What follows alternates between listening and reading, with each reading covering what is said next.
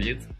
Привіт. Так, сьогодні у нас запланований такий подкаст, в якому ми вже там давно хотіли зустрітися, поговорити про життя і про продажі, про управління продажами, менеджмент, про український бізнес, а сьогодні ще не тільки.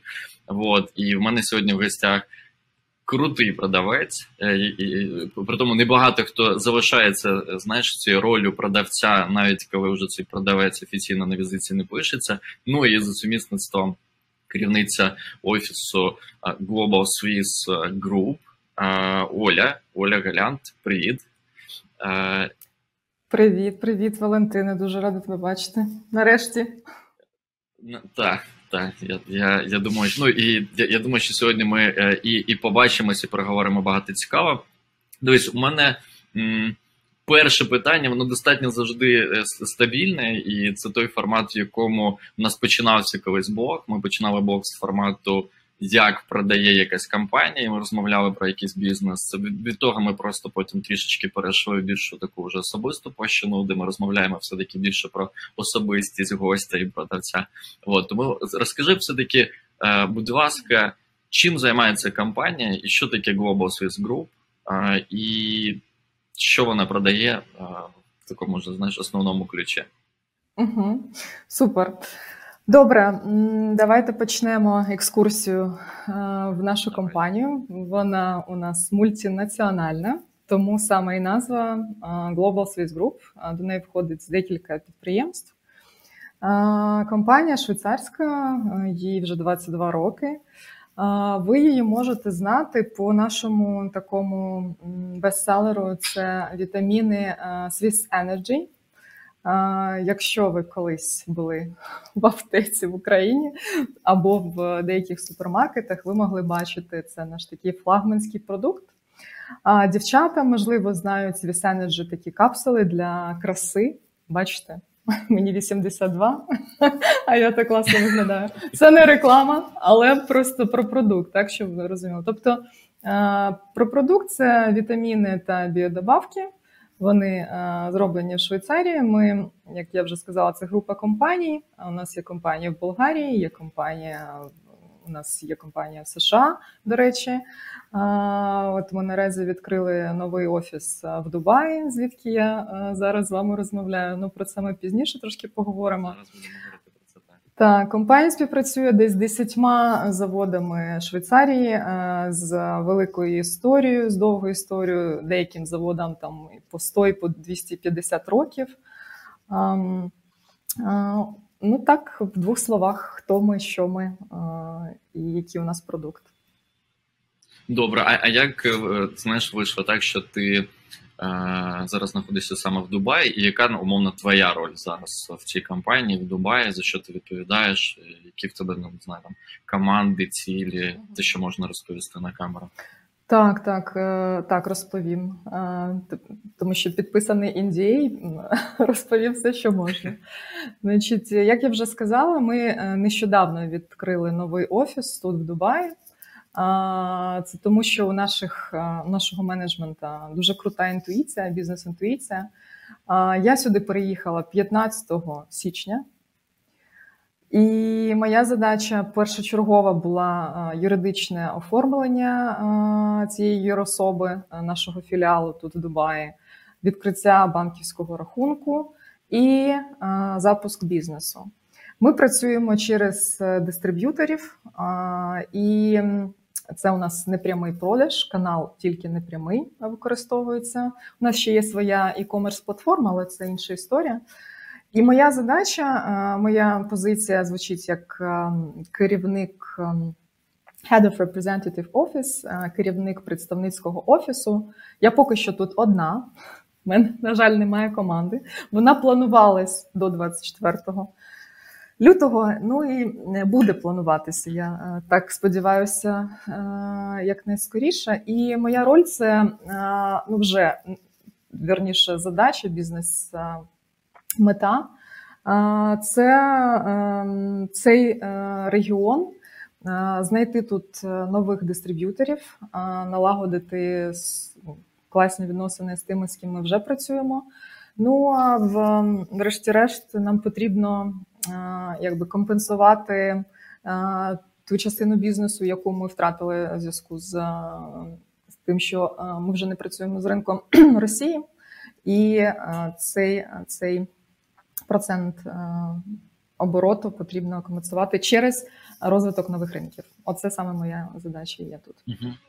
Ну, ви втратили його, тому що з 24-го відмовилися від ринку, вийшли з ринку Росії. Ну, там низка причин, і те, що складність там з платежами, ну і те, що це наша позиція, так, і... Ну і так, це складно зараз робити. А тут ринок розвинений, верніше розвивається. Тут все якби трошки повільніше відбувається. До цього також повернемось, коли будемо розповідати, коли я буду розповідати про специфіку саме цього ринку. От, я сказала, що у менеджменту класна інтуїція. От я думаю, що це класний час якраз розпочати тут. І тут дуже багато українських компаній наразі також розпочинає бізнес або робить сюди екстеншнс своїх компаній. Тому я думаю, що ми тут саме в правильний час. Це не тільки арабські об'єднані Арабські Емірати, це ще й Саудівська Аравія і інші перспективні країни. Тобто воно використовується як такий центр уже в певному регіоні. Тобто ви не прив'язуєтесь. Так. І тут просто ближче, ну, припустимо, ну, добре, потрібно зачепити цю культурну специфіку. Для того, щоб працювати на цьому ринку, обов'язково потрібен офіс і жива людина, яка зустріне в офісі або поїде в відрядження, потисне руку і там поп'є кави, поговорить. Це просто маст. Тут дуже прискіпливо розглядають, якщо у вас офіс десь там, не знаю, далеко, а тут нічого немає. Ну, так, то якась неповага, якби... правильно? Типу, так. Що ви можете знати про наш ринок тут, якщо у вас немає тут офісу? Але вони дуже щасливі, коли ти говориш «I'm based in Dubai», вони відразу в них змінюється настрій. Круто, давайте ми до вас гості або ви до нас. Ну і починаються вже переговори. Клас.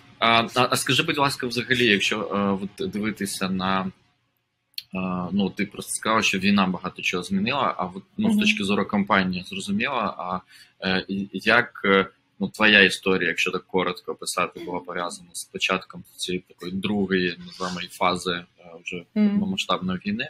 Тобто ти в той момент, де знаходилась, і, ну, знову ж таки, ми не будемо зараз супер детально це вже обговорювати, але просто дуже цікаво зрозуміти, як це вплинуло саме на тебе. Ну, тут треба трошки 2 кроки назад зробити про моє рішення переїзду сюди. Це сталося десь в листопаді 2021 року. Мені запропонували цю позицію. І я, як ти знаєш, там 17 років в IT, Konica Minolta, потім Creation. І тут фарма. Дубай, новий виклик. І я, ну, десь, я не знаю, мені потрібна була рівно 1 ніч, щоб прийняти рішення. По-перше, я люблю виходити з зони комфорту, як би це там тривіально не звучало. По-друге, мені було дуже цікаво подивитись, а як же працює цей ринок, тому що у нас дуже багато гіпотез в голові і якихось стереотипів щодо цього ринку, що жінка не може бути успішною. Тут можна поставити крапку, а тут ще ж можна продовжити на ринку. Ще й в Дубаї. Так. І мені це, ну, по-перше, це було цікаво, виклик,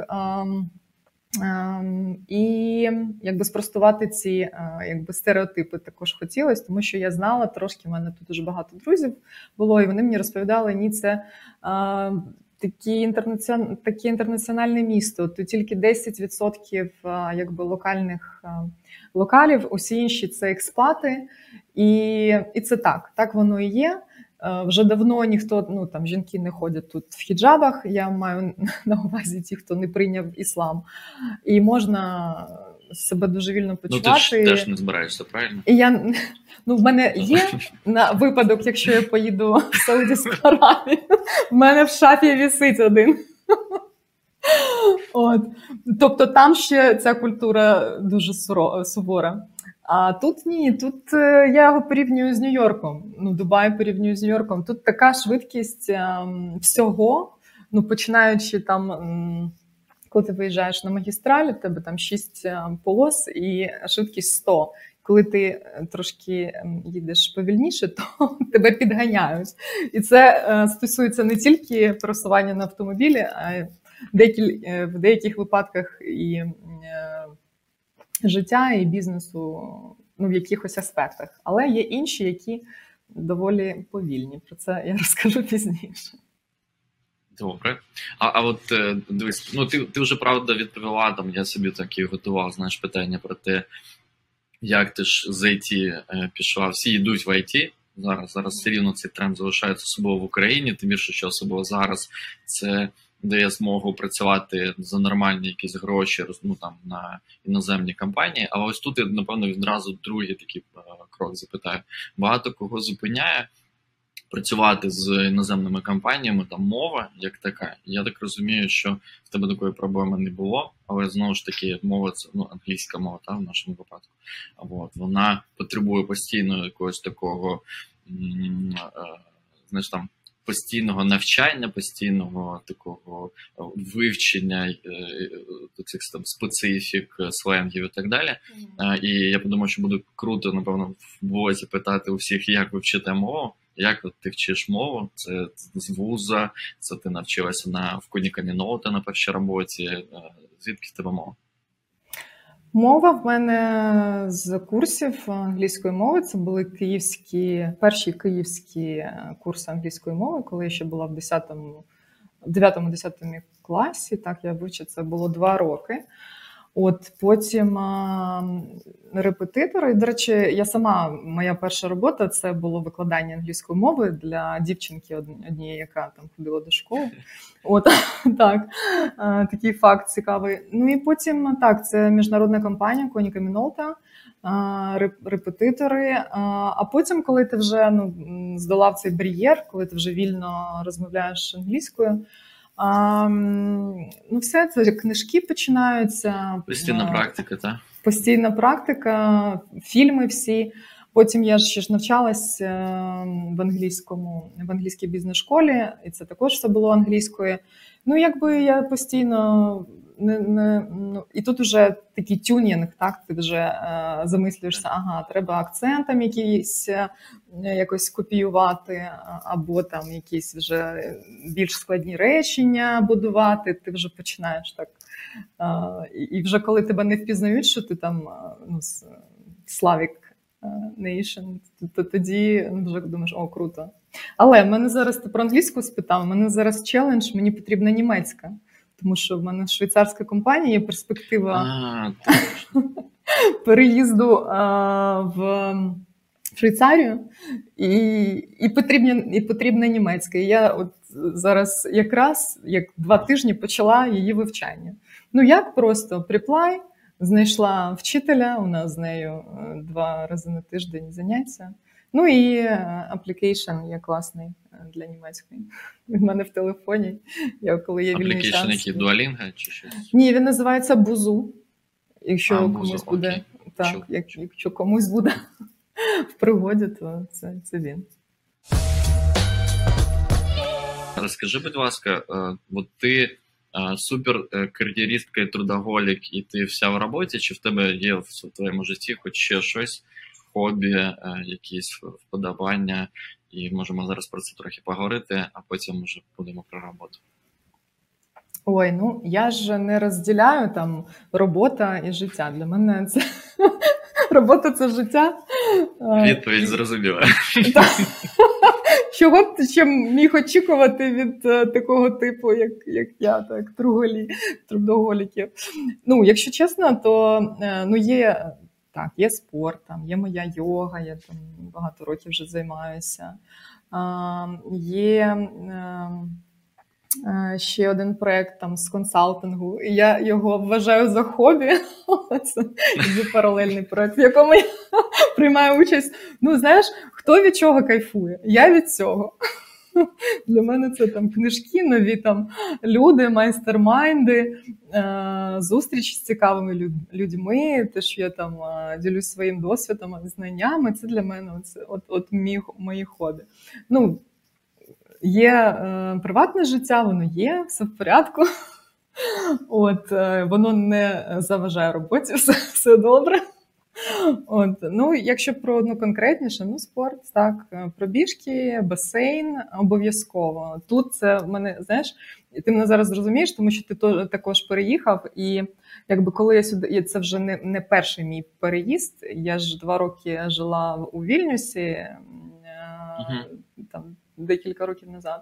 І я вже такий паттерн випрацювала. Коли ти приїздиш на нове місце, тобі потрібно якось організувати свій комфорт. Ну і якби ти себе привозиш. Що для мене важливо? Йога, знайшла студію йоги.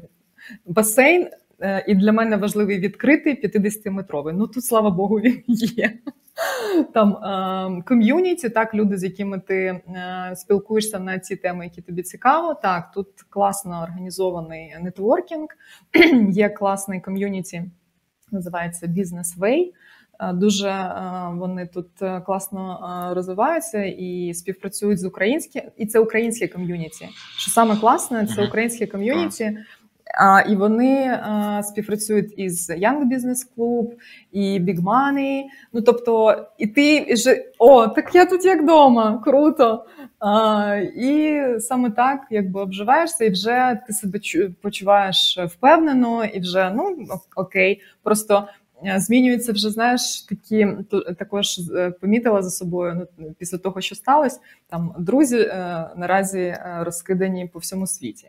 Ну і якби там за однією розмовою кажуть, ну коли ми вже зустрінемося, кажу, слухайте, ну це зараз питання просто дорожче вирішується, це просто квиток на літак. Раніше мені потрібно сісти в машину і приїхати до вас там на таку вулицю. А зараз потрібно просто врахувати там це в бюджет і в свій розклад і приїхати на вихідні.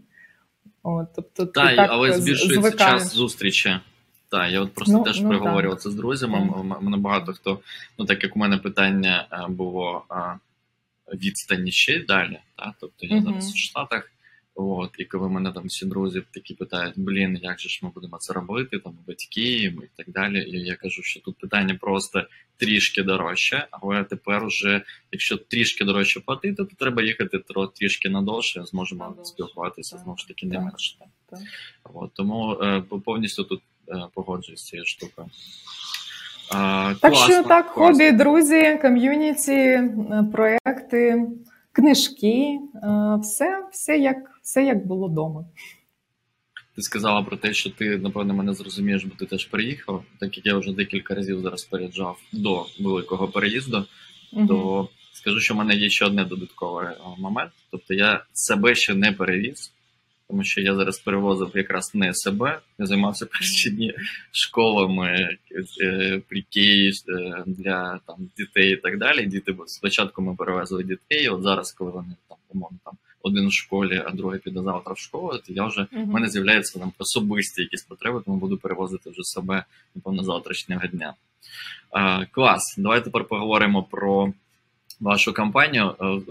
Питання, які я задаю зазвичай в форматі структури, як побудована кампанія, мені здається, тут буде трохи простіше, але знову ж таки тут виникне інше питання, тому що якщо я зазвичай казав, як ви там побудували процеси в оргструктурі, то тепер я тебе запитаю, як ти все робиш сама, і чи є якісь речі, які ти там делегуєш все-таки на головний офіс, чи ти тут фактично повинна там закривати всі абсолютно ролі, тому що знову ж таки я розумію, що це з одного боку ти маєш там в першу чергу проводити переговори, домовлятися, зустрічатися і фіксувати якісь контракти, але при цьому є ж багато-багато іншої рутини, яку треба робити, заповнювати і так далі. То ти все робиш сама, чи є якийсь там сапорт, який закриває питання там з головного офісу, наприклад? Угу, да.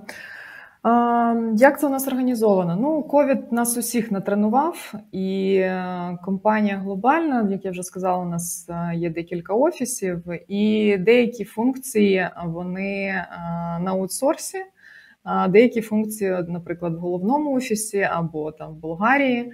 Ну, так почнемо з головних. Продаж – це моя задача.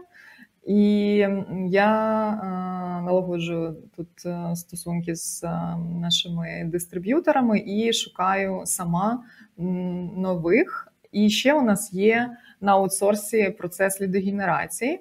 Ми співпрацюємо з однією лідогенераційною компанією. Те, що стосується маркетингу, у нас більш такий продакт-маркетинг, він частково в Швейцарії, тобто маркетолог наша, вона знаходиться, вона українка, і вона переїхала, ми їй допомогли, компанія допомогла їй переїхати, вона в Швейцарії, в нашому головному офісі. От. Логістика – це аутсорсинговий склад в Болгарії. Те, що стосується мого офісу, тобто бухгалтерія, фінанси, HR, там та сама логістика. Ну, я такий, знаєш, інколи директор-грузчик. Ну, тобто, якщо ми там десь приймаємо участь у виставках, ну, не завжди там є можливість найняти, бо ну, треба тут і зараз там щось там на стенд поставити.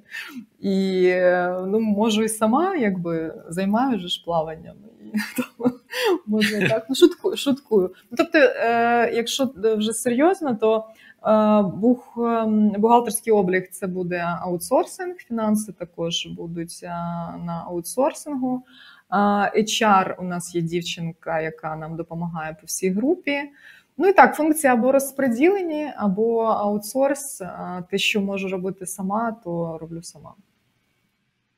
Наскільки це все, знаєш, там забюрократизовано і там описано процесом? Тому що, наприклад, про Швейцарію у мене немає власного досвіду там, ну, там, роботи з бізнесом. І я там розумію, що там є німці, які люблять оце там підкорочувати, є там, знову ж таки, компанії в Штатах, які роблять акценти на цьому, є там інші країни.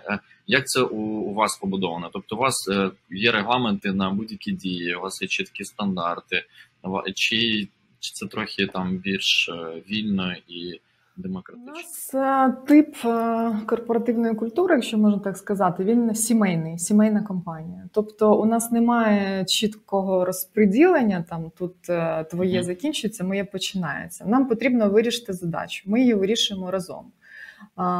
Ми домовляємося, це роблю я, це робиш ти.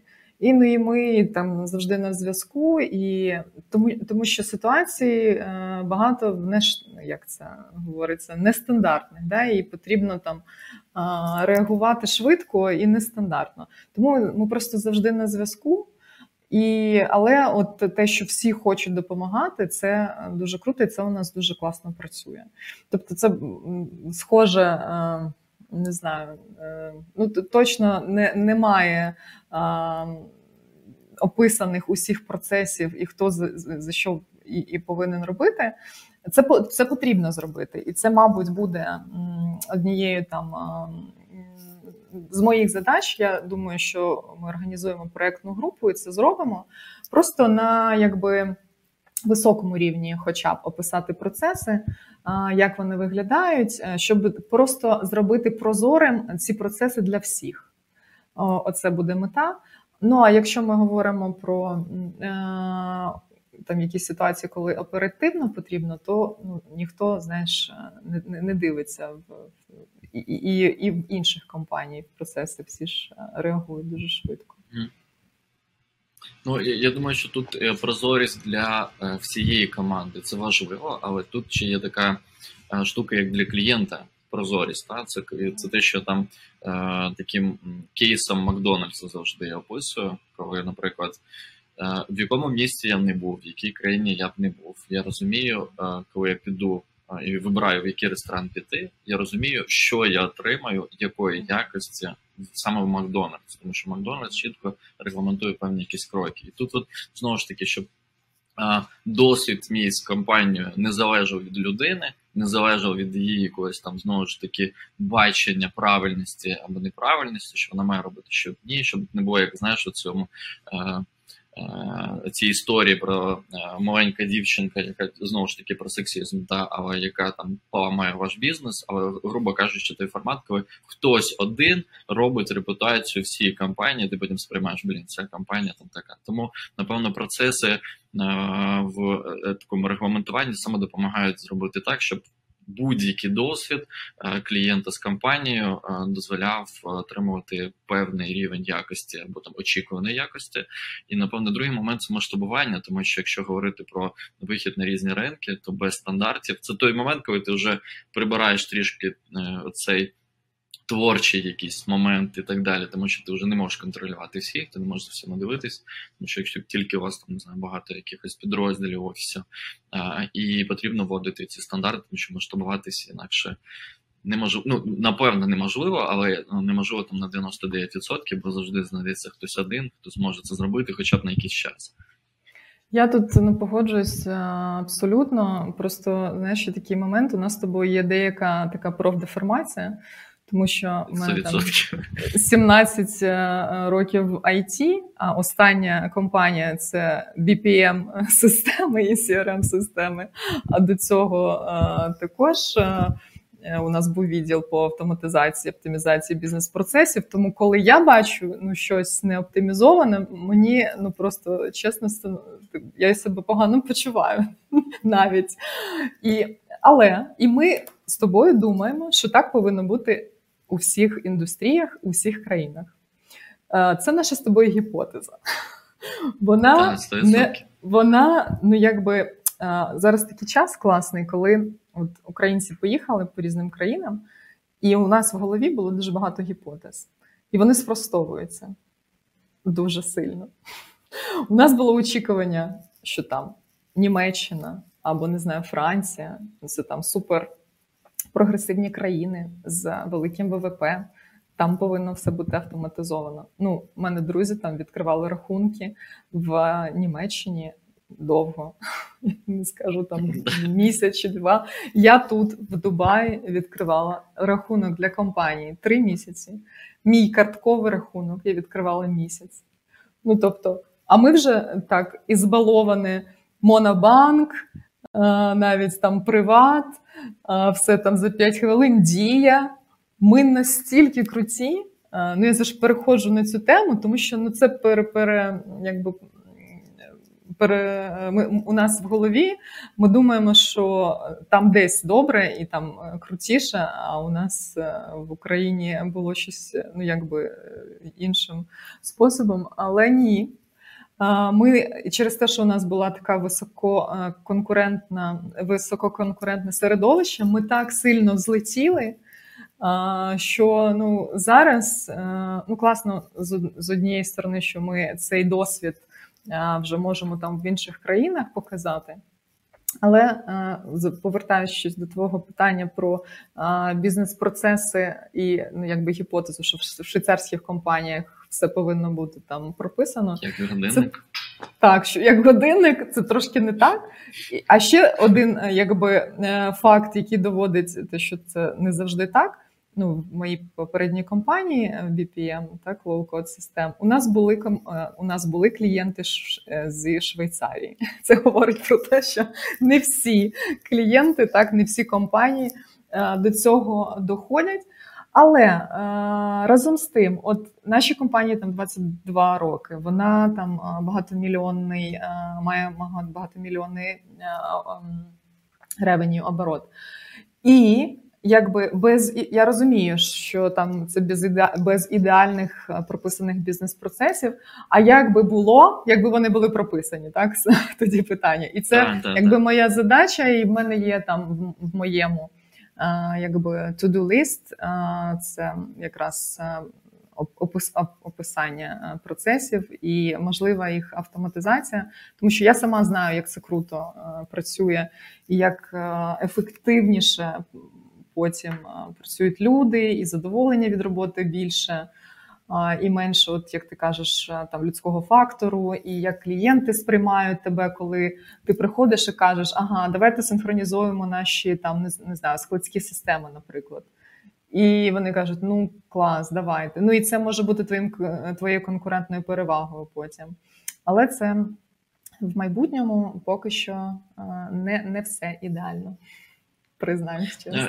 Ти про деформацію дуже круто сказала. Це та штука, яку не дуже важко щось купувати, особливо потрапляти в цю ситуацію, коли там є продавці. Але знаєш, там, чому я знову ж таки приїхав в Штати? Мені всі питають, чому Штати? Тому що я кажу, що я подивився на Європу і розумію, що все-таки клієнтів моїх трохи має бути більше тут, але в кожній країні є абсолютно правильно різні клієнти. Є хтось, хто вже там на стадії фінальної автоматизації штучним інтелектом, а хтось на стадії та нормально на папірчику вести це все. І вчора я, наприклад, чув звук факсу в Штатах.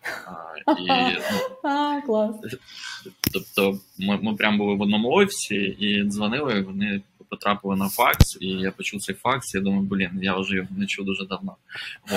Тому така тема теж, і це ми говоримо про Штати, тому є різні якісь моменти. Я собі колись запам'ятав такий класний історичний момент, що як взагалі з'явилося менеджмент-консалтинг в Штатах, та? І ці бізнес-школи, які з'являлися з MBA і так далі. Бо була основа, коли був бізнес, успішний, супербагатий, все класно в Штатах. І в якийсь момент у них з'являлася проблема, яка називалася там залізниця, тому що вони змогли свій продукт продавати ще десь. І таким чином компанія почала розростатися по всім Штатам. Як тільки вони почали розростатися по всім Штатам, то не працювала модель «я власник», «я там король, я все знаю, я все бачу», тому що я не можу знати, що відбувається там. Телеграф, залізниця не вирішує це питання. І ось тут виникла задача будувати цю систему менеджменту. Почав вивчатися менеджмент, почали з'являтися ці аккаунтинг-системи і так далі. І мені здається, що це якраз і зараз ми бачимо на глобальних компаніях, тому що в глобальних компаніях, по типу таких глобальних, там цих лідерах, у них це все-таки автоматизовано. Ну і це прописано. Але ти правильно сказала, знаєш, про якісь гіпотези, що так має бути. Я колись думав, це була така одна з моїх таких, знаєш, травм, що там, наприклад, 100 найуспішніших, найбільших корпорацій там в Україні, при тому там Телеком і так далі, в них там 100% круті CRM, все класно прописано, круті скрипти, вони там просто, знаєш, в них форкасти і прогнозування на декілька, років наперед. А потім, коли я дізнався, що у більшості з них, в переважній, попереду, напевно, 80% з них навіть немає CRM, а у тих, у кого є, вона ведеться просто ніяк в процесі. І я, при тому, вони там, ті, хто мають CRM, купували відразу все, що є ще на ринку, знаєш, Salesforce, Dynamics і так далі. Creation ставили поряд, всі три не працювали, але вони це купили, галочку поставили, CRM-система у нас є. Тому тут повністю погоджуюсь, тут цей момент, знаєш, треба враховувати, що ти класно підрозумівала, що а як же ж воно може працювати, якщо це ти перші поставити на конвейер, поставити на такі процеси, які будуть зрозумілі і команді, і клієнтам, і я в команді буду розуміти, що на мене завтра в форматі там не налетить мій керівник, не скаже, що ти не то робиш, не так це робиш. У мене є чіткий регламент, я роблю, бачу певні там невеличкі результати щодня, з'являється відчуття якоїсь там корисності своєї, менше вигорання, менше звільнень, менше всяких проблем, навіть в самому колективі. Тому що тиску цього немає, тому що не всі до нього готові. Ну так, і ця рутина, вибач, що переб'ю, вона просто переноситься на автоматизацію. І просто в тебе ще з'являється час на творчість, на креатив і на нестандартне рішення для розвитку твого бізнесу або твого департаменту, на навчання твоїх людей, на просто комунікацію там більше, не тільки про роботу, а про розвиток. І так, тут якби я за автоматизацію і, так, як тобі сказала, я там на фізичному рівні відчуваю, коли бачу не оптимізований процес, І тому я зразу пишу, так, це там в туду, це зробити. І я до цього прийду. Тільки я хотів сказати, так. Слухай, ще повертаючись, вибач, до архаїзмів, що ти просто згадав факс, а тут, увага, тут є чекові книжки в банках. Ти знаєш, що таке чекова книжка? Мені колись одну навіть видали в OTP, я ще пам'ятаю. Mm-hmm. От, я жодного разу її не використав, але мені її видали, я запитав, що з нею робити, мені сказали, там, розберешся, але я не розібрався.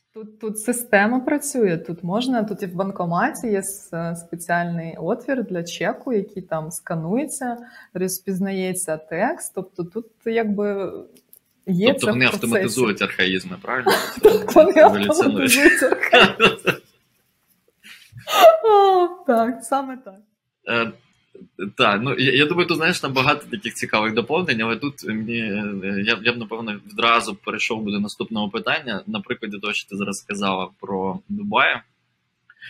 Новину читав про те, що в Японії прийняли рішення, що повністю треба відмовитись від дискет. Ось буквально там чи тиждень назад, чи два.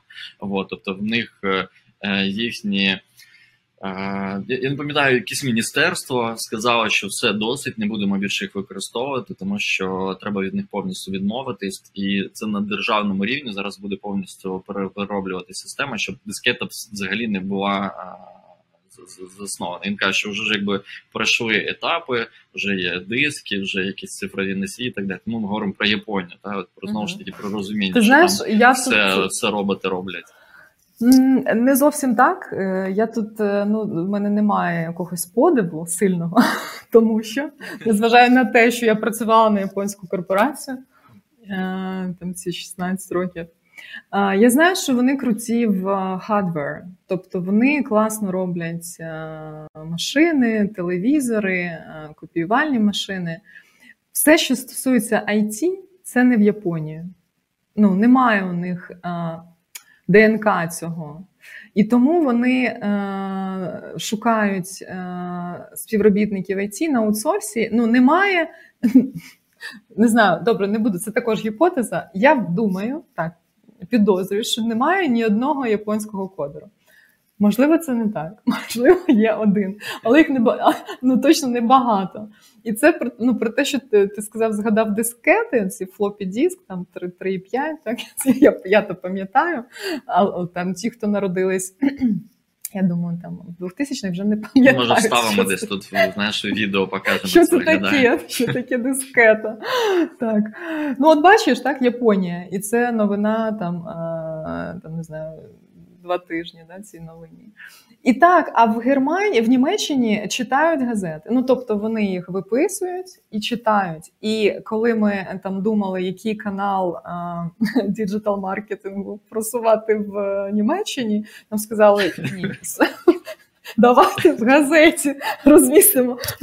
І це якби брейнстормінг, там, рік йому, тобто це не те, що я там щось вигадую. Кажу, так, якщо це буде об'ява в газеті, це буде, буде більше лідів, або в журналі, так? Ось такий приклад також є. Та, тут нічого додати, така теж... Знаєш, там багато є прикладів, коли ти в певному регіоні вивчаєш і розумієш, тут газети, тут тільки барди. У нас ми коли нерухомістю займалися як своїм бізнесом, бачили там цей ринок раз. По-друге, у нас є там наш улюблений клієнт Ріел, з яким ми працюємо у Львові. І коли я розумів, що просто не по-пацанськи не бути на бардах. Тобто люди у Львові, давай так, до війни ми це бачили, це довіряли бардам, і от ти повинен там був бути. Це така іміджова, обов'язкова масткева реклама, яка повинна бути. При тому в Києві вже це відійшло, ми від цього повністю потім майже пішли в діджитал. То от у Львові це треба було робити. І тут питання, знову ж таки, цих, знаєш, культурних кодів, якихось традицій, звичок. І це дійсно прикольна штука, яку треба вивчати. А розкажи, будь ласка, ти про автоматизацію розказала. Розкажи, будь ласка, про Чи яка у вас автоматизація? Чим користуєтесь ви, починаючи там від CRM, тим більше, що ти вже якби можеш говорити про CRM з двох сторін. Що використовує SEOs в вашій компанії? Ну, у нас такий самий, мабуть, класичний кейс, коли це ж фарма, так, і ми, зрозуміло, не з IT-індустрії, тому там не CRM, ну, якби продажі є, успіх є, ну, там до CRM не доходили руки, тому що там було багато рутини. Вона є, але вона в мене, її, якби, удосконалення також в моєму to-do list. Так відповім, тому що ну, просто не було, мабуть, такого, не знаю, людини в компанії, яка би там прийшла би з IT і сказала, так, все, без CRM-у нікуди, всі працюємо в CRM-і. І я думаю, що ну, мені буде легко це впровадити, це рішення в компанії, тому що, як ти сказав, я її знаю, як вона може допомагати з обох боків. Але я знаю, що мені потрібно буде попрацювати з продавцами, з деякими, яких потрібно буде, ну, яким ще продати цю CRM потрібно буде. Саботаж 100% буде. Так, він буде. Тому це, якщо підсумувати, це мій челендж, вона є, вона просто неактивно використовується, яка називати не буду. Конфіденційна інформація. Можливо, я виберу іншу і ну, тоді просто... Ну, не таку конфіденційну. Не таку конфіденційну, так. Давай ми потім в коментах напишемо. Так, добре. Так, а скажи, будь ласка, про селзів. А скільки у вас працює селзів зараз взагалі? У нас, я думаю, просто у нас великі регіони, от селзи, вони відповідають за великі регіони. У мене це Middle East, North Africa, потім цей GCC, це те, що стосується мого регіону, і плюс ще деякі країни Азії, ну, тобто такий, уявляєш собі мапу, кусочок великий. Тобто у нас десь до 20 продавців, але у них дуже великі регіони. Ну, у нас, якщо вже йти там трошки про які ми ще інструменти IT використовуємо, у нас ми працюємо з Google, і на Google у нас все, ну, корпоративна пошта, і... Workspace, це правильно? Так, диск, календар. Так, усе, так, Workspace. От. І ще про автоматизацію, так, у нас є аналітика, ми її робимо також в Data Studio Google, але думаю, що будемо переходити на, все ж таки, на Microsoft Power BI, якщо про аналітику говорити. Так, вона ну, краще, юзер-френдлі, і вона просто... може будувати ті звіти, які там ну, у Data Studio обмеження, на які у Data Studio є. Так, ну вона я при всій моїй, знаєш, такому фанатичному відношенню до Google, визнав давно, що Data Studio все-таки не досягає трохи до Power BI, і є ряд моментів, які... Ну, тобто ми по цій причині використовуємо всюди, і Data Studio ми не рекомендуємо ставити, якщо є можливість поставити Power BI. Але там, знаєш, яка виникає ситуація, що там Power BI круто починає себе показувати, і в ньому проявляються всі його ці можливості. Ну, щоб не вийшло так, що ти купуєш 14-й iPhone і тільки дзвониш, так? Ну, тобто не використовуєшся ці камери. Ну, ти теж саме тут ставиш собі Power BI, а потім дивишся на те, що в тебе вся дата в Google табличках, і ти розумієш, що тут якби трохи важко їх виводити. Тому як тільки у вас там запрацює там CRM, фінансові системи і так далі, і це можна буде вивести відразу в Power BI, то тут починається ця магія, коли в режимі реального часу просто в тебе змінюються циферки на екрані. Ну, це дійсно вже супер круто. Так. Я ще думаю, що у нас автоматизовані процеси виробництва, але я просто з ним не працюю напряму. Ну, так можу... А чому ти так думаєш? Чому я так думаю? Це, до речі, це моя гіпотеза, так? До речі, класне питання. Це так, це потрібно перевірити. Ну, мені б так хотілося, щоб були автоматизовані процеси виробництва. Ну, там лін, як у японців, це якраз тут вже японці молодці. Звісно. Але, ну, я просто хотіла також... Якось я була на заводі Range Rover, це про автоматизацію виробництва, і була на заводі Konica Minolta. Так? Ну, і у мене було також уявлення про Konica Minolta, що це, ну, це був 12-й рік, правда, в Шанхаї. Я думала, ну, в мене була гіпотеза, що все автоматизовано, але я побачила, як, ну, це робиться вручну. І як на стінах на заводі такі, як стенгазети, і де вони там пишуть, до речі, оптимізацію процесів, вони свої пропозиції на стінах описують в вигляді. Чи ну, маркерами. Так. І вони там вимірювали там правою рукою, там, припустимо, тонер в копіювальний апарат. Там, а потім ліво і порівнювали. А потім ліво вони порівнювали. Ну, це також про гіпотези і уявлення. Так? Range Rover, так, ну, там дійсно були роботи і все конвейер. Ну, якби все це була виправдана гіпотеза. Як фарма, я була на виробництві, якщо чесно, це там трошки шуткувала. Автоматизоване виробництво, сам продукт, він сама лінія, вона повністю автоматизована, там немає ручного труду, ручної праці. А з точки зору процесів, систем, які, ну, це мені потрібно ще вивчити. Ну, я думаю, якщо виробництво автоматизовано, то маю надію, що процеси також. Мені здається, знаєш, тут що треба врахувати. Я це бачив в Німеччині, в Іспанії. Був цікавий навіть формат, коли дивився навіть ще там про Британію, бо там я не був, але там мені це теж розповідали і бачив в одному з відео.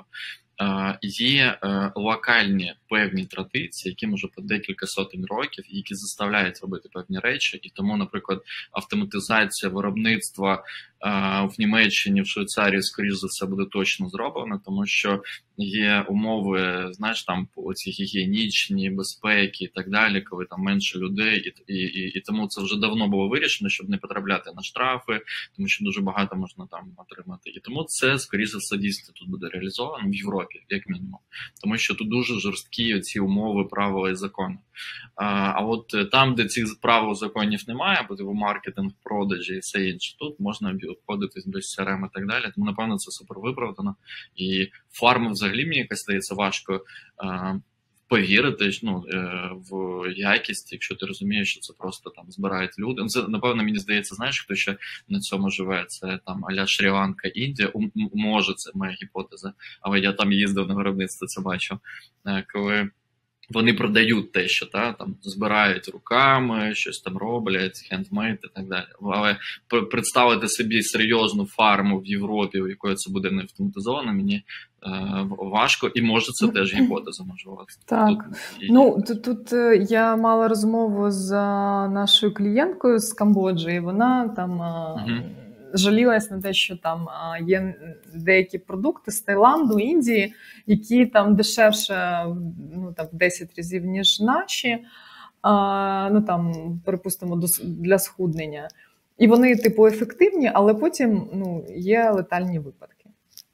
І, ну, це про те, що ти говориш, так? Тому що немає ніяких стандартів, ну, люди там ведуться на дешевий товар, не, якби, не, там, не вчитуються, як там і що написано на тій ж упаковці, якщо це написано. І от такі є кейси. Так що, і я підтримую, що так, що, ну, якби Європа, є ще ж ISO, так, стандарти, яким заводи хочуть відповідати, щоб виходити на різні ринки. Тому так, автоматизація неминуча просто. ти казала про туди списки. Це твій підхід? Тобто ти сама просто там робиш собі туду в Google, так, чи в Asana програмі, чи якісь? Ні. Просто я така, знаєш, я прийшла за IT. Не почну ж я зразу там розказувати, яка я розумна і що потрібно робити. Якби до мене почали люди ставитись. Я там півроку там такий був, у мене був observation, що, як працює, чому працює, чому ні. І потім от пройшов час, і вже все. Я сказала, ні, давайте, будь ласка, почнемо це, і якби потроху починаю організовувати проєкт групи, і впроваджувати ці зміни. Все, ти інтегратор та менеджером. Так. Круто, це дуже круто, молодець.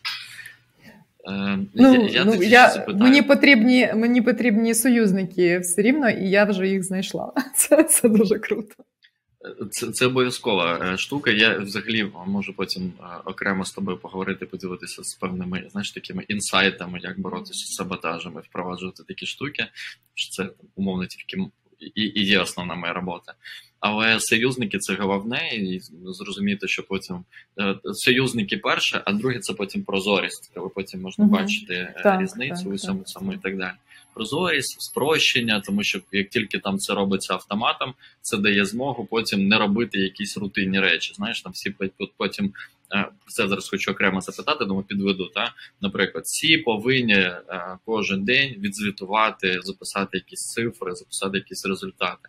Всі, крім тих, хто там фіксується в CRM або там тест-менеджеру. Всі повинні там, наприклад, раз на тиждень зробити якусь звірку, але цим цього робити не треба. Всім потрібно зафіксувати, написати, надіслати ось так, а цим можна нажати одну кнопку. І таким чином продаються зміни, тому що ми говоримо, тобі не треба робити 3 кроки, роби це в один. І більш того, ти захищений, тому що, наприклад, я зараз про щось домовлюсь, і перешлю задачу тобі, наприклад, на пошту, або не знаю, подзвоню, або в чаті.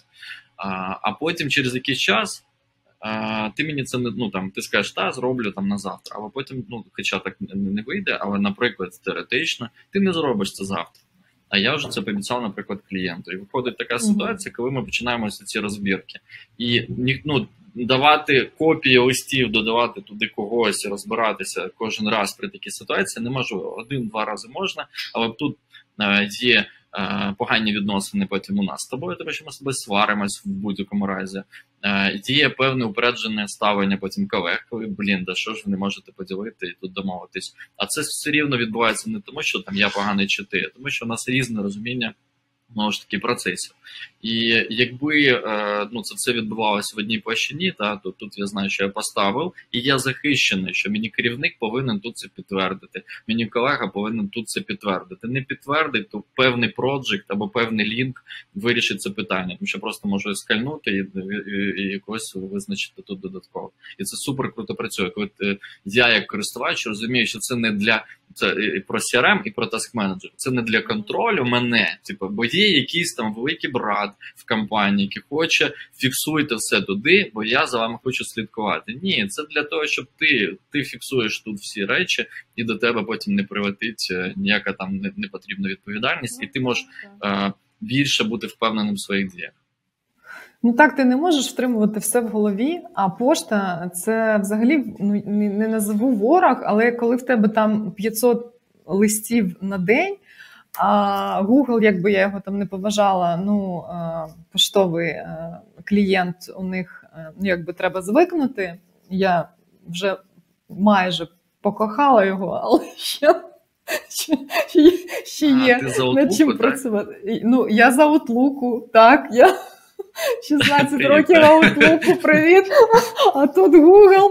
Я поки там розібралась, ті фільтри, вони, до речі, комфортні, можна працювати, і можна там, і мені там подобаються інші інструменти. Але так би людина звикає. Але я не про те, я про те, що так, таск-менеджмент потрібен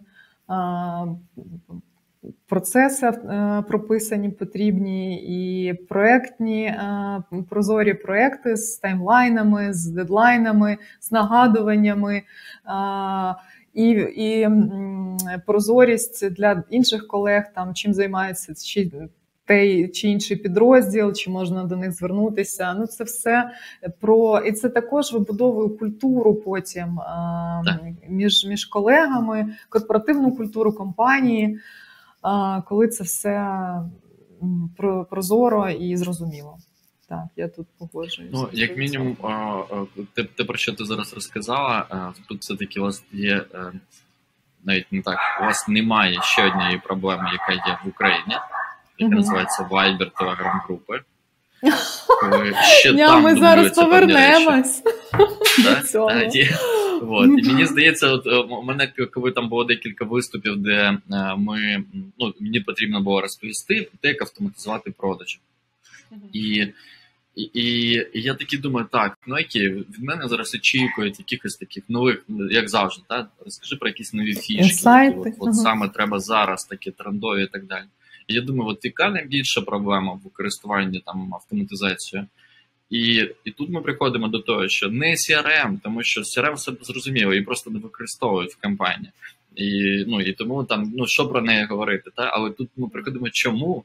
А тому що є інші рішення, які використовуються в команді. Це всі чати, календар, пошта. Якщо ми говоримо про пошту і календар, то більшість в команді, в будь-якій компанії, в яку ми приходили, не вміє користуватися поштою і календарем. Це як колись я дуже дивувався, що найбільш популярна тема курсів в Україні, яка збирає найбільшу суму грошей, це Excel. Тобто з усіх бізнес-навчань Excel був номер 1 по кількості, по бюджету. То і тут така штука з поштою. Ти зараз правильно описала.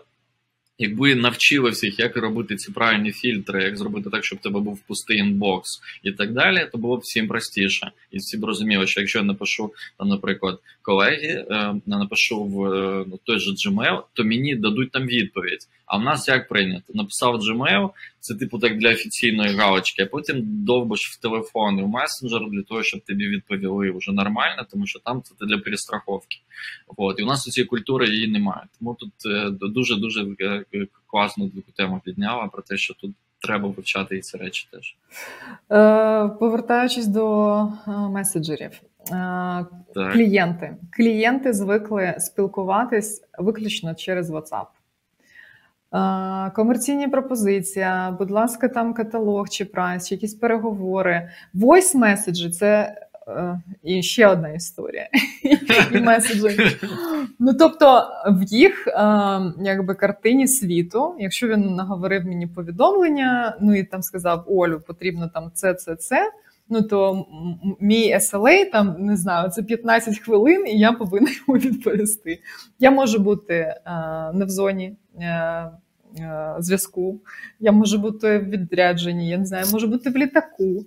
І потім починаються дзвінки. І я вам там скинув. І я дуже делікатно прошу усіх переходити на пошту. Тому що, я пояснюю це тим, що це не сек'юрно, що це, канал не захищений, будь ласка, перейдіть на пошту. Але після виставки, от у нас була виставка зараз, ми там спілкувалися з одним локальним представником, і він каже, слухай, це культура, ти їх не перевчиш. Тобі потрібно зробити їм фоллоуап не на пошту, тому що вони її можуть не відкрити місяць, а на WhatsApp. І я окей, добре, я тоді зробила, щоб бути спокійною, я розробила 2 фоллоуапи, і на WhatsApp, і на пошту. І тут трошки також розкажу про швидкість, до якої ми звикли, так, якісь SLA, у нас є якісь стандарти, що на листа там 24 години ми беремо, або 48, там яких залежить від компаній. Якщо ти йдеш на зустріч і назначаєш її в календарі, по-перше, ти її назначаєш в календарі з аджендою, то тут цього немає. Тут мене запрошують на зустріч в WhatsApp, я кажу, яка адженда, і людина пропадає на тиждень. Я сама повертаюсь. Може, така і така адженда? Може, ви б хотіли ці питання обговорити? Вони, да. Кажу, добре, тоді є такі таймслотс, виберіть, будь ласка. Ну, і то, потрібно бути дуже, знаєш, такі, восток діло тонке. Тут треба дуже адаптуватись під цю культуру. І для мене це було, ну, коли на мене дивилися, що адженда на зустріч, навіщо?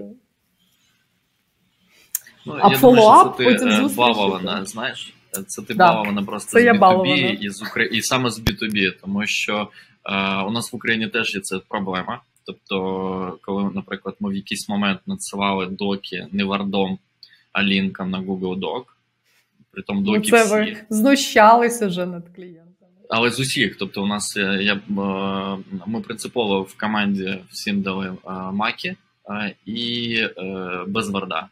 І просто клієнтам ми не могли надіслати. Ну, хтось там потім, я знаю, поставив на все-таки цей Word, але це вже, знаєш, психічна якби ситуація у кожного. Але ми надсилали просто лінк, і в нас була ситуація, коли ми надсилаємо лінк, з тої сторони вигружають його в Word, редагують, присилають нам Word. Ми грузимо його в Google, трансформуємо і надсилаємо знову лінк. І так могло бути по 5 разів. От, і це ми вели просто як стандарт, якому ми навіть не питали, чи хочете ви, чи ні. А ми обговорювали, знаєш, що ну просто як за замовчання. Ну, типу, це ж зрозуміло, ось лінк, він відкрився. Притому вони не могли зрозуміти, як він відкривається саме їм, а чому його не може відкрити хтось інший і так далі. Таким чином ми там їх трохи привчали. От, але це от, те, про що ти ну, там, розповідала, знаєш, про месенджери і так далі. У нас був кейс в Штатах, де ми такі, супер, вам що, WhatsApp, зараз ми все інтегруємо. Вони кажуть, ні, не WhatsApp, ми кажемо, ну, в сенсі, а де? СМС. Я знала. Що? Ну, і для мене було це відкриття. Я кажу, а вони ще ні, вони кажуть, ну, типу, забувають на це, в них ці айфони і так далі, вони люблять свої смс-ки, вони шлють всім всюди і так далі. Я коли... каже, ні, давай ти. А просто, коли я шукала роботу, ну, коли перед... Взагалі, коли розглядала там пропозицію від Creation, мене ще хантив американський IT-проект, рекламний. І він якраз цей стартап, кажу, чим ви займаєтесь? Ми займаємося рекламою в Штатах через СМС. Я кажу, сорі, можливо, це якийсь misunderstanding, може я там погано вже англійську розумію. Ви кажете, да, СМС на телефон. Це от якраз наш проект. Так що, ну, ще один зруйнований міф. Абсолютно, так, да, бо ми-то думаємо, що раз вони наплодили стільки месенджерів, у них тут просто супер війна, у нас там Viber, Telegram, а у них тут ну, явно ж має бути. Ні, тут реально все в СМС. От. І певне таке резюме, те, що ти там розповідала, я думаю, що WhatsApp не є проблемою будувати прямо в CRM. Я тобі потім окремо розкажу, як можна це з чогось простого почати, щоб воно все прилітало, створювало угоди. WhatsApp – це не найгірша ситуація. З смс-ками трошки там складніше. Так, ну окей. У вас система мотивації в продажах, вона побудована на відсотках, на бонусах, у вас є якісь KPI. Тобто, наскільки вона складна, наскільки вона підв'язана під результати? Скажи те, що знову ж таки можна, бо це таке питання. Ну так, вона у нас дуже проста і мені це вона подобається, тому що ти можеш свій бонус розрахувати в голові, і я якби так вважаю, що так і потрібно, тому що ти можеш, ну, там, заключаючи угоду, вже порахувати бонуси, бути більш мотивованим. Так, це відсоток плюс KPI, плюс бонус за виконання KPI. Тут, якби, нічого нового. KPI багато, бо, знову ж таки, коли ти говориш, що я можу це порахувати в голові, то треба враховувати, що не такі, ну, не всі такі, як ти, які можуть це порахувати. Ні, не багато їх. Будь-хто там може це порахувати в голові на угоді. Будь-хто, так.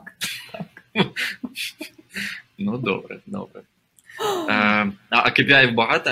Я спробую. Ні, їх не багато. До 5. 3? До 5, добре. Так. Якщо говорити про систему навчання. Тобто це онбординг, ти говорила про те, що ти прийшла і ти півроку дивилась, але це знову ж таки твій підхід. Тобто ти прийшла і ти півроку як мінімум там не давав апарат, якщо я правильно тебе зрозумів. От. Я люблю такий підхід. Ми коли навіть консалтинг робимо, то перший місяць нам не можна говорити ніяких порад клієнту взагалі. Mm-hmm. Навіть коли ми їх типу вже отак от бачимо, їх треба робити типу, після певного там етапу. Як у вас побудований цей онбординг, навчання, це внутрішнє навчання, ви залучаєте якісь там, знаєш, там тренерів, якісь компанії, книги, чи є у вас якась культура, де треба вивчити 10 заповідей, прочитати 5 книг, дивитися знання. Коротше, як компанія це сімейна, бо це важливо, особливо сімейні. Як от заставити всіх вчитися, як новеньких, бо новеньких простіше. Так і тих, хто вже там, а напевно в сімейній компанії є люди, які працюють 5, 10 і більше років, а ще якщо вони працюють в продажах, то їм взагалі дуже важко пояснити, що їм треба щось ще вивчити. То розкажи, як у вас це? Я розкажу, як було у мене. Я якби проявляла ініціативу, я одразу там напросилась поїхати на наші виробництва, подивитись, як це, це також ще з IT, і з культури продажів. По-перше, потрібно зрозуміти, хто твій клієнт, продукт, як він працює, і продукт. Так, і я поїхала з командами, також зі всіма департаментами. Ну також тут можливо не можна мене брати як бенчмарк, тому що я сама там собі запланувала зустрічі з усіма департаментами, напросилась, позадавала всі питання, просто зробила анкетування, зробила висновки, потім ще раз повернулась. Щодо навчання, у нас навчання це стосується тільки нових продуктів. Відбувається лончинг нових продуктів. Також стандартна класична схема, тобто продакт-менеджер організує конференц-коли, розповідає про продукт, про там go-to-market strategy. От якщо у нас є якісь там питання або пропозиції, ми їх обговорюємо на дзвінку. Тобто тут немає якоїсь rocket science. Я можу розказати про онбординг в попередній компанії. Це була, також підготований план, дуже ретельно, з таймінгом, також по всім темам, з усіма спікерами. І класно були завдання на самоопрацювання. Тобто перше, що треба було зробити, це записати піч по продукту. Це було супер, прям відео, тому що там потрібно зразу, і тут ти вже ж нічого не зможеш приховати. Ти якби такий, як є, і англійська одразу, і як ти себе ведеш в кадрі, тому що весь продаж онлайн, так у нас я відповідала за глобальний канал, так за весь світ також, і це всі зустрічі онлайн. Тобто помодульно треба було. Розказати про компанію, відео засняти, розказати про продукт також відео. І оце мені дуже сподобалось, це було прям круто. І це відрізнялось. А так був просто детальний план онбордингу з усіма. І у попередній компанії там платформа велика, величезна навчальна платформа, тому що продукт, він... Кожен там 3 місяці, якщо не помиляюсь, новий реліз, і там прям велика бібліотека всіх фішок, і це IT, чим вони відрізнялися і відрізняються, тим, що у них класна дуже база знань. От. Тут над цим також треба працювати, запишу в to-do-лист. А скажи, ти кажеш так в компанії ось так, а в тебе як? В тебе є якісь, блоги, ти читаєш книжки, де ти береш ці нові, знання, тому що ініціатива, вона ж якби є в компанії, спрямована на компанію, а є ззовні, та? Тобто я хочу щось там вчити, знати і так далі. Крім німецької мови, які в тебе зараз цілі і де ти береш ці знання? Я LinkedIn, мені зараз дуже, вже декілька років, просто вони дуже круто, дуже крутий розвиток саме social selling через LinkedIn, і у них дуже круті тренінги. От якщо в тебе преміум аккаунт, це коштує, не пам'ятаю, скільки там євро на місяць, в тебе є доступ до навчання в LinkedIn. І там круті дуже спікери, ти можеш, ну, вони, до речі, там штучний інтелект підбирає під твої скіли, під твій досвід, тренінги, які тобі можуть бути цікавими. Вони короткі, вони суперпрофесійні, і LinkedIn – це для мене прям ковток свіжого повітря. Ну і ще інколи Udemy – платформа. Там... Так, ну, не такий, мабуть, якісний контент, як на LinkedIn, але також можна знайти щось цікаве. Ну, там різні, була... там просто важче знайти. І він дуже різний, так. Колись була Coursera, ну, вже давно не заходила після того, як вона стала платною, якщо чесно. До речі, дуже багато курсів є на YouTube. От останній я зараз передивляюсь Єль про історію України, до речі. Це дуже круто, знаєш, для мене, ну я просто дуже люблю навчатись, коли в тебе є доступ, і ти якби себе відчуваєш, що ти сидиш на лекції в Єлі, тобі професор розповідає, ну просто для мене це дуже цінно. І він є в безкоштовному досвіді, в аксесі. Ти ж поділишся лінком, правильно? Так. Так, супер. Це прям супер цікаво. Я погоджуюсь, я теж пішов. Про LinkedIn.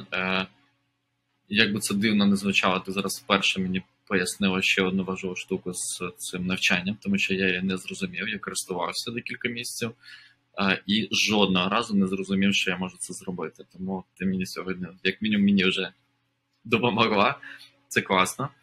А по Ютубу, по всім цим речам я теж вже давно зрозумів, що там є прям окремо, і на LinkedIn є окремі компанії, які це фільтрують, постять, є окремі групи, де це збираються, і просто, знаєш, як я кажу, що там відповіді і контент в будь-якій якості вже можна весь знайти безкоштовно, при тому не піратським способом, але якщо тобі потрібна певна додаткова ще така доп-мотивація, то, напевно, тобі треба платити і йти ще до якихось там навчання, навчатися додатково. Тому що це трошки інший вже там формат споживання контенту. Тому повністю підтримую. Клас.